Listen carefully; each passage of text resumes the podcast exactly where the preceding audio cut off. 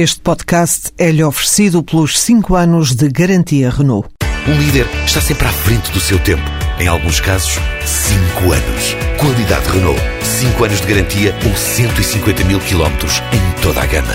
10 dias de fechos de bancos consecutivos e em vésperas do Banco Central Europeu cortar uh, o financiamento, digamos, ao país, no Chipre parece uh, desenhar-se uma solução capaz de chegar a um acordo com a Troika no sentido de angariar cerca de 6 mil milhões de euros que hão de complementar o empréstimo de 10 mil milhões de emergência uh, de que o país tanto necessita.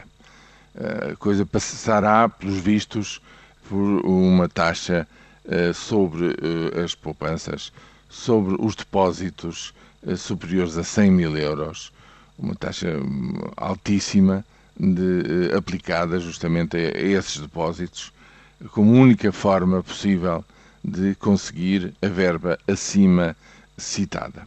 Bom, é mais um golpe, um golpe gravíssimo.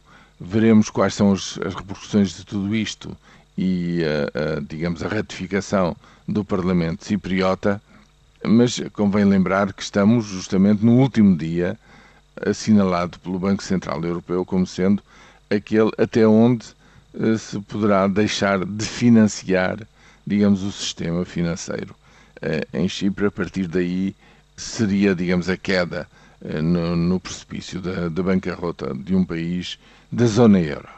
Portanto, é até à última que as coisas estão a ser levadas, efetivamente, depois de todos os episódios lamentáveis hum, da última semana.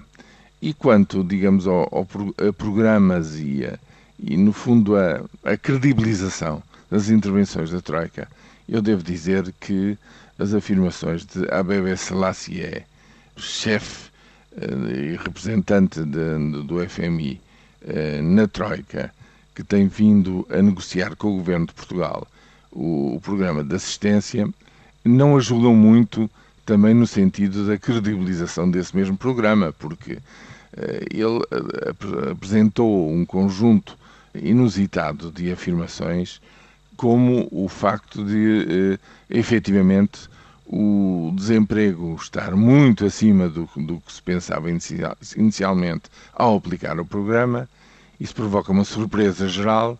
Essa situação condiciona a continuação, os passos seguintes do próprio programa. A surpresa, digamos assim, desagradável de os preços de, de eletricidade e das telecomunicações não descerem mais em Portugal, como se esperaria que devessem, eh, digamos, exercer perante as medidas tomadas em termos de, de, de reformas do seu funcionamento, finalmente, digamos, a, a, afirmação de que as perspectivas económicas, a base de cálculo para pensar os passos seguintes, desta vez fartou de andar de, para a frente e para trás para chegarem a uma conclusão daquilo que podem esperar daqui para a frente. Nada disto ajuda a credibilizar um programa e eu julgo que com estas notícias que vêm de Chipre, mais este tipo de análises da situação do que se está a passar em Portugal, no fundo eh, não se está a semear confiança, nem se está a criar condições para sair bem destes programas mas precisamente exatamente o contrário.